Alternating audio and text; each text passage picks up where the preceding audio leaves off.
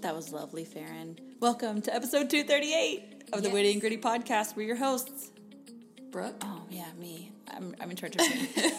Brooke. and Farron. Thank you for that. If you were tuned into last week's episode, I mentioned I like to use fa la la la la in certain circumstances, and I just want to clarify we are not currently experiencing those circumstances. Thank you for clarifying. I was doubting. Just felt like the right way to start. I have a lot more peace about it now, which was last week's episode. Feel free to tune back into that one. But this week, we are in our third week of our Advent mini series. We are talking about joy. Yes, and who doesn't want more joy in their life? I know. I think, disclaimer some people think happy is joy. They're the mm. same, they're not the same. They are not the same. Joy is that deep down choosing joy regardless of the circumstances. I feel like happy is.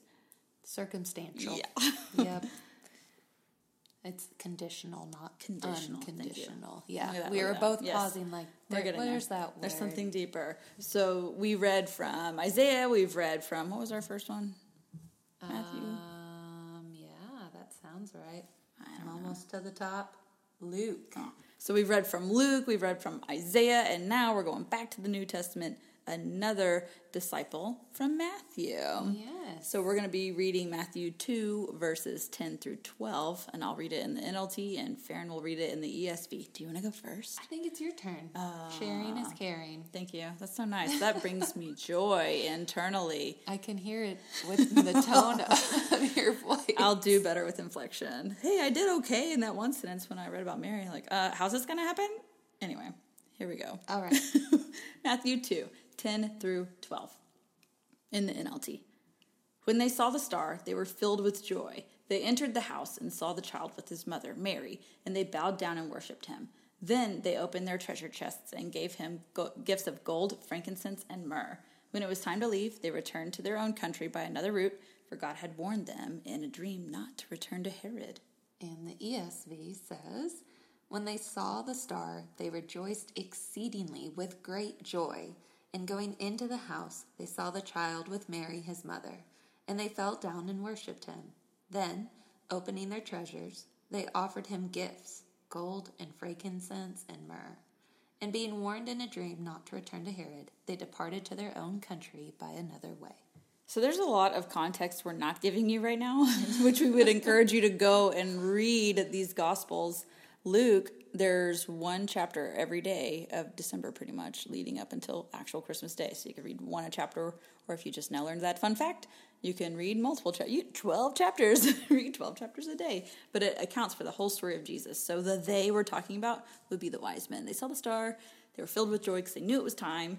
They found Jesus and Mary and they immediately bowed down and worshipped which i think is cool like that is the first thing they wanted to do was that and that kind of helps me remember that should be the first thing i'm doing Absolutely. Well, when I read through this passage, uh, what stood out to me was the wise men's experience of finally meeting Jesus. And it reminded me of the joy of seeing or experiencing the fulfillment of God's promises. Yeah. We had talked about that a little bit with Mary a couple episodes ago, but now we get to see the same um, joy, if you will, experienced by the three wise men. So they had to travel a really long way. Uh, I did a little research that it was a 500 plus mile journey. Whee! But then I found everything from it took 40 days to two years. So Yeah. that will just. It was a long miles. journey. it was long. The wise men, you know, had to keep going. And when they arrived, they offered their treasures and gifts. So they experienced joy. But in their experience of joy, they brought joy to others. yes i like how you tied joy in into the gift of giving too so they're they're receiving joy from finally getting to meet jesus but they're also joyful in their giving which is really neat too so maybe some oh that's the tell that's the tell i'm gonna wait to the tell Oh, to get there such a tease. well, I didn't even mean to. I don't even know if I wrote it down in my notes. So maybe I'll remember. I don't know. well, you can type it really quick. Oh, I don't know. We'll see. But also, verse 12, you're like, wait, what? Verse 12 is like, and then when they had to leave, they didn't go back that way because of Herod. Like, wait, hmm? And we thought about maybe taking this verse off, but then uh, I liked leaving it in because then it gave you context of God is so nice. Again, like he could have been like, well, I'm not going to give you this information, and Herod's not going to be happy with you. but he is, is again returning a gift to them, like, hey, but don't go back that way. So it's lots of gift giving happening here and lots of joy in these moments too. It reminds me of our series Daring Greatly by Brene Brown. There's this idea that sometimes we forebode joy or we mm-hmm. postpone experiencing joy because through life experiences we've learned that when something good happens, it's not long before something else bad happens again. So oh, why get your hopes up? So I like that we did keep it as well because how terrible would it have been had they met Jesus, experienced all this joy, and then Herod killed them. that, right? And so God is going to see them another way. Now, that other way, who knows? Maybe it was more treacherous and took longer and was not great, but He is still faithful to the faithful. Um, so I like I'm glad that. they kept that in there, or that they mentioned that in the Bible, but also that we shared that with you guys today. Don't forebode joy. It does, it's, again, not based on circumstances, although it is much easier to express it when times are good. Um, but don't forebode joy. Joy is part of living. Yes, Jesus is joy. So there's that, or as Tara-Leigh Cobble would say, He is where the joy is. Look at that. Uh, we are going to link um, episodes 28 through 38. That's the Daring Greatly mini series. If you're wanting to dive deeper with that, if you feel like that is a struggle, especially if you are having a tough time the holidays this this season, you're missing someone, or someone's not with us anymore, or it's just a hard time, whether it's financially or mentally or whatever it is. Still, we would encourage you to find the joy, even if it's just joy in Jesus. That's all you need anyway. I've had seasons in life where I see everyone else joyful and wondering, Why not me? Mm-hmm. Why can't I seem to turn flip that switch? So yeah, check it out. I love it. Read, pray. We are on pray. I wrote down thanking God for the gift of joy, which is again, he's so nice. He doesn't have to give us any of these things. He just he just does because he loves us. And then ask yourself, um, or ask the Holy Spirit to show you how you can um, share the joy of Jesus to others. So, have you ever tried a thing and it worked and you loved it and you want to tell everybody about it? That's how we should be feeling as Christians. We're so excited um, about what God did for us. We want to share that joy with others. Absolutely. I put pray for strength to finish the journey with joy in the process and to share or elicit joy at the destination. And it reminded me of our series on Galatians where we it, the verse that says, okay, let me try that again. It reminded me of our series on Galatians, specifically the mm-hmm. verse Galatians 6 9, which says, So let us not get tired of doing what is good. At just the right time, we will reap a harvest of blessing if we don't give up. Therefore, whenever we have the opportunity, we should do good to everyone, especially to those in the family of faith. So I just thought it was neat because most people will stop at at the right time we will reap a harvest of blessing. But wow, what a parallel that the Yeah. second part of that is to Not about you. yeah, we should do good to everyone, especially those um, in the faith, which to me mirrors the journey of the three wise men. I love that. You mentioned, I guess, last episode or two episodes ago about your giftings, and then the wise men gave the gifts. So you could also ask God, like, how can I be serving others in a joyful heart posture to bring joy to others by using the giftings you've given me, and ask for those opportunities and. Hey God, please set me up for that, and also please let me know when it's happening so that I have the wherewithal to know to do that. Absolutely. Read, pray, talk. What'd you put for talk, Farron? So, you know, we all might benefit from some encouragement, Of course. right? I ran cross country. It did help having people cheer you on. uh, but sometimes you're like, then why don't you come out here and run it? Uh, but yes, we want to encourage others to press on. And so, how can we build that encouragement? Is looking to be, bring joy to others. So, eliciting joy often leads to feelings of joy. So, if somebody's going through a rough season eh, for whatever reason, um, I know that sometimes I find more joy in giving than receiving. And I don't know why it's harder sometimes to do it for ourselves, but maybe you can find joy if you start by meeting needs of others. But if you are struggling with joy in the current season, I would encourage you guys, we're in the talk section, is to tell somebody, especially because I think we're really good at putting on a brave face. Especially for the holidays. You've been practicing your fake smile. Especially for the holidays. And so you need to feel free to confide in others that you can trust, that, you know what, it's kind of a sucky situation. And then I think of Psalm 35, 30, verse 5, that says, For his anger lasts only a moment, but his favor lasts a, lot, a lifetime, which kind of goes to the this too shall pass. Mm-hmm. But then it says, Weeping may last through the night, but joy comes with the morning. And so joy, almost like hope, that this is temporary, joy's coming, mm-hmm. press on, you'll get there. I love that. In our, for discussion questions, if you needed some, we put down what are your best gifts you're bringing to Jesus. So the wise men did not bring cheap things, they brought really expensive things. Even if you try to buy frankincense right now, it ain't cheap. So, and gold, obviously.